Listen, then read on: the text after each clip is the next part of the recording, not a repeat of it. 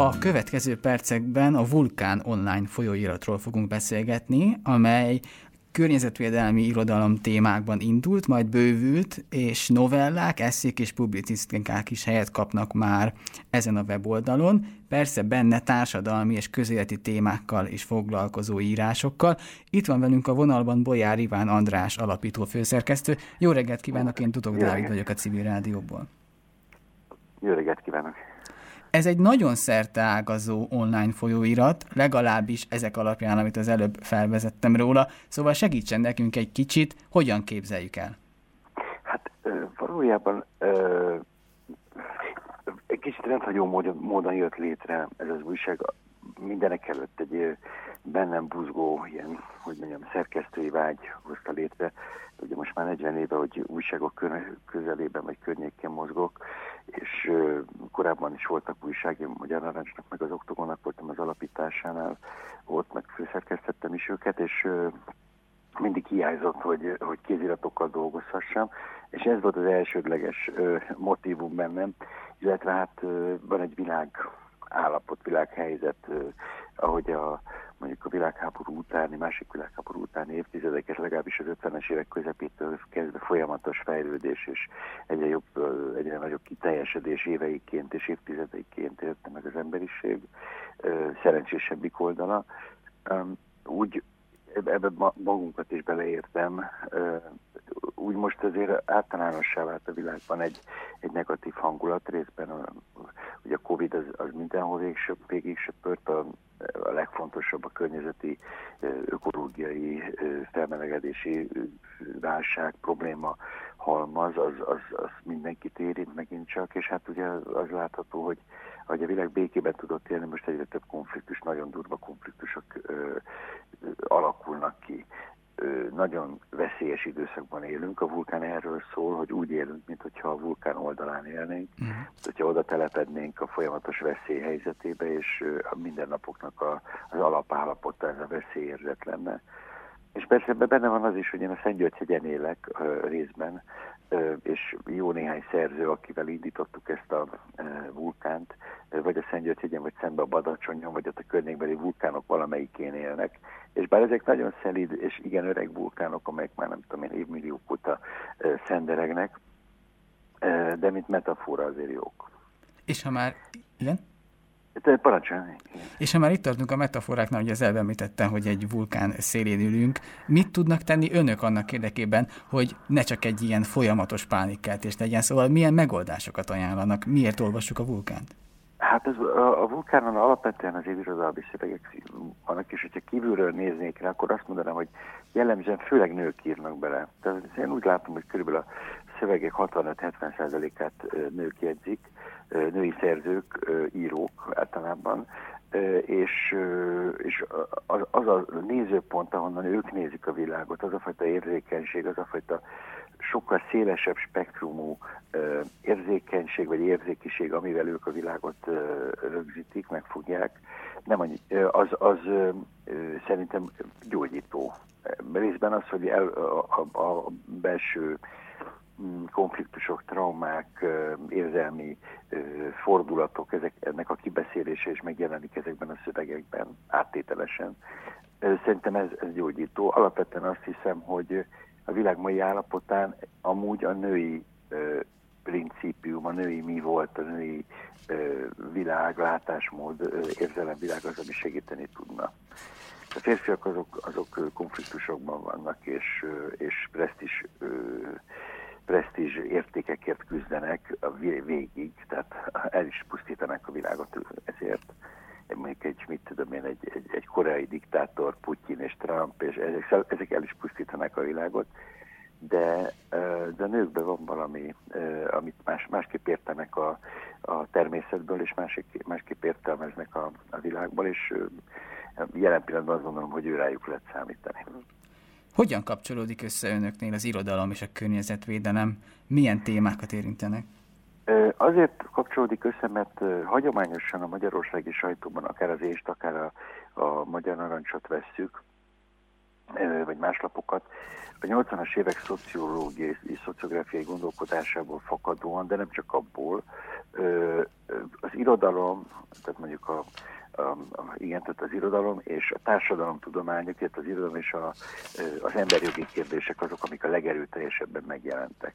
Ezek nem avult kérdések egyáltalán, de azt gondolom, hogy olyan mértékben bejött a környezeti kérdés, hogy ezeknek a negligálása, vagy félretevése, vagy nem megfelelő módon, vagy nem elég súllyal való kezelése, az ma már nem tartható.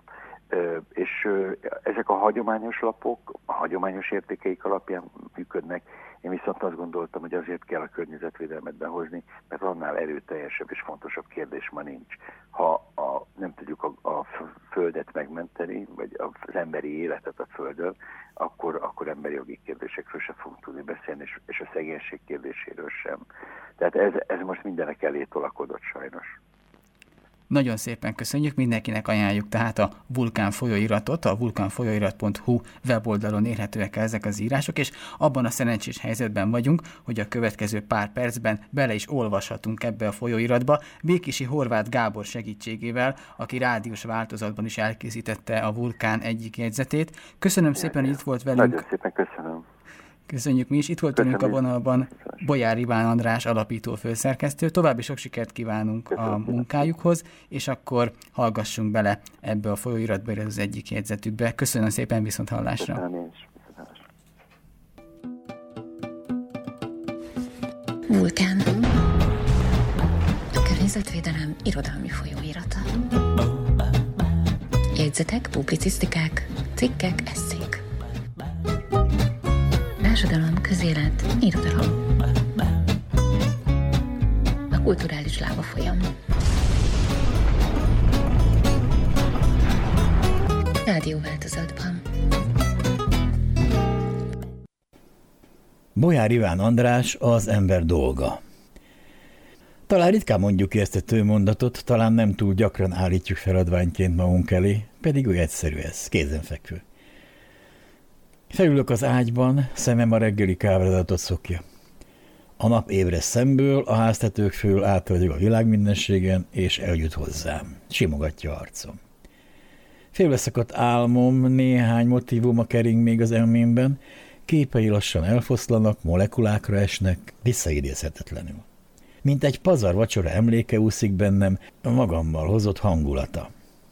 De aztán a nap győz, a ragyogás, az életerő energia tombolása a szobában. Talán kórosabb buskomor lennék, ha ez nem lenne, mint apám, aki egyebek mellett a napfény hiányába halt bele.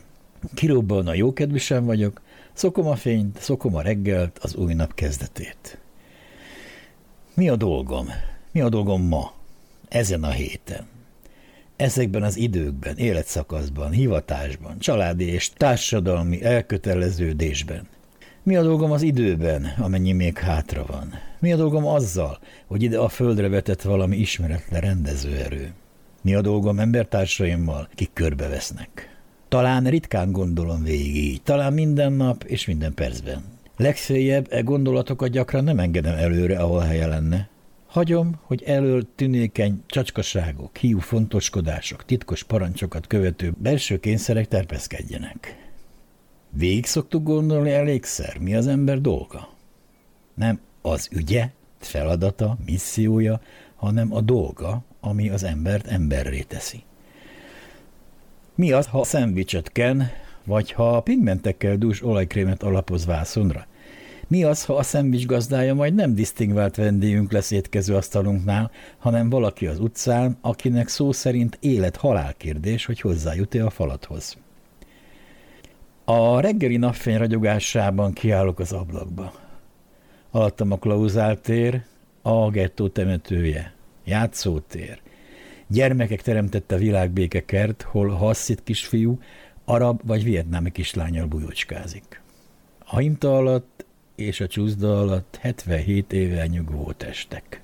Zavaros, időről időre magát rendezni vágyó, de mindig kuszapark. 56 közszolgáltatásai mentes napjaim a spontán képződött szeméttelep. A miénk itt a tér tere, Dili a veréb vadászterülete.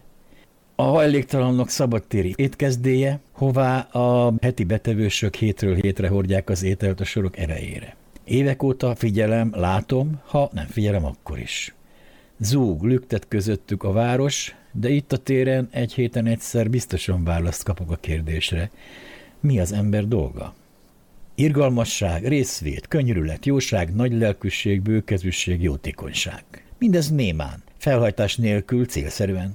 Így kell leginkább. Amennyiben a keresztények, a zsidók, az iszlámhitűek, a hindik, buddhisták, jainisták erkölcsi parancsait követjük. Ahány hitvilág és istenhit, ahány identitás, közösség vagy filozófia mind kiemelt hely jelöl az ember dolgának, embertársaink javára végzedő önzetlen áldozatát. Pénzbeli adomány, ráfordított idő, netán a szűkölködő felé tett valódi odafordulás mind igaz és hiteles tett. Emberi dolog, amiért itt vagyunk. Amiért vagyunk. Évtizedekbe telt, míg hatalmas erőkkel ez a felismerés megérkezett hozzám. Ha egyáltalán. Cedaká, ahogy a zsidók zákát, ahogy az iszlámhitűek, dáná, ahogy az említett távol-keleti vallások sorába terjedt el az adomány fogalma. Mindenhol központi, erőteljes társadalom szervező jelenség, és mindenhol hasonló erkölcsi megfontolások veszik körül az adományozással való dicsekvés tilalmától, az akár a koldusok adományozási kötelezettségéig.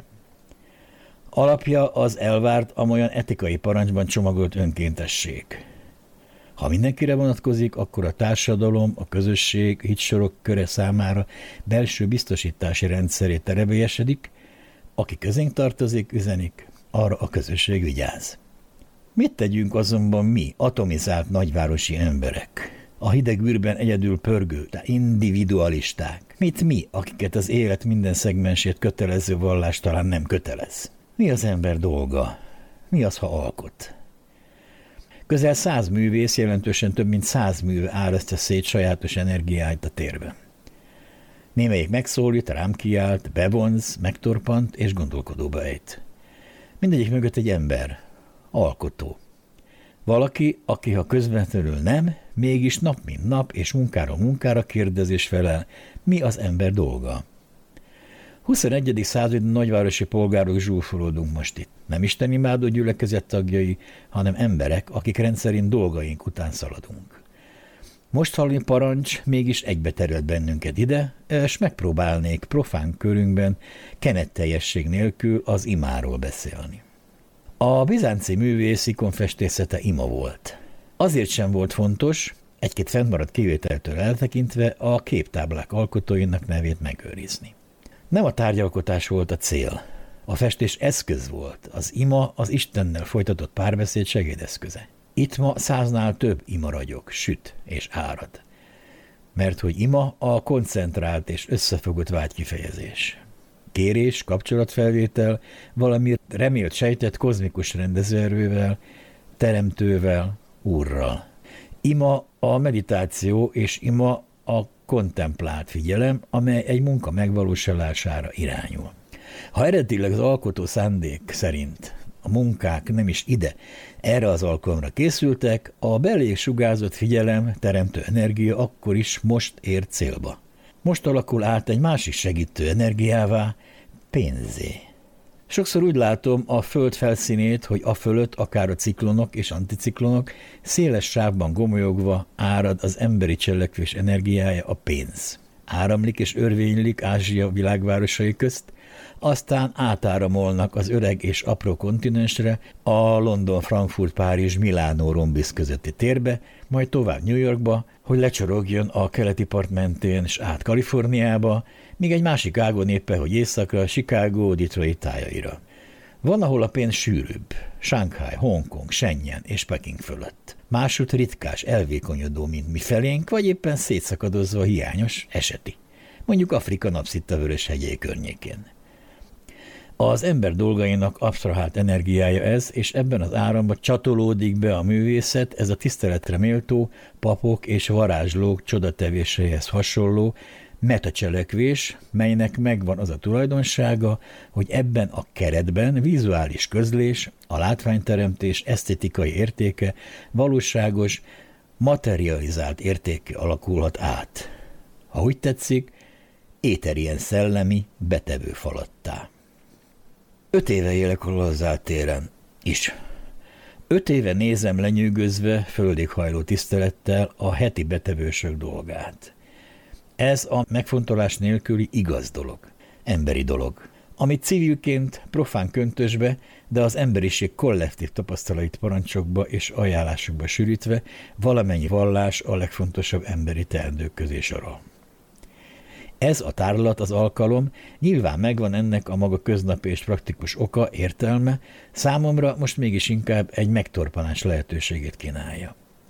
Megállhatok, és gondolatban átfogva a civil közösség és a művészek működését a jelenben kézzelfoghatóan a magam világában élhettem meg a legnagyszerűbbet, ami parancsoló erővel ad választ a mi az ember dolga kérdésre. Hát ez jót tenni. A rászorulókért, a magunk élete megemeléséért, kinek hogy Istenért, ezért a lehetőségért, hogy ezáltal, ahol a helyünk és mi a dolgunk az univerzumban kérdése egyértelműen és végleg megnyugtató válaszra találjon.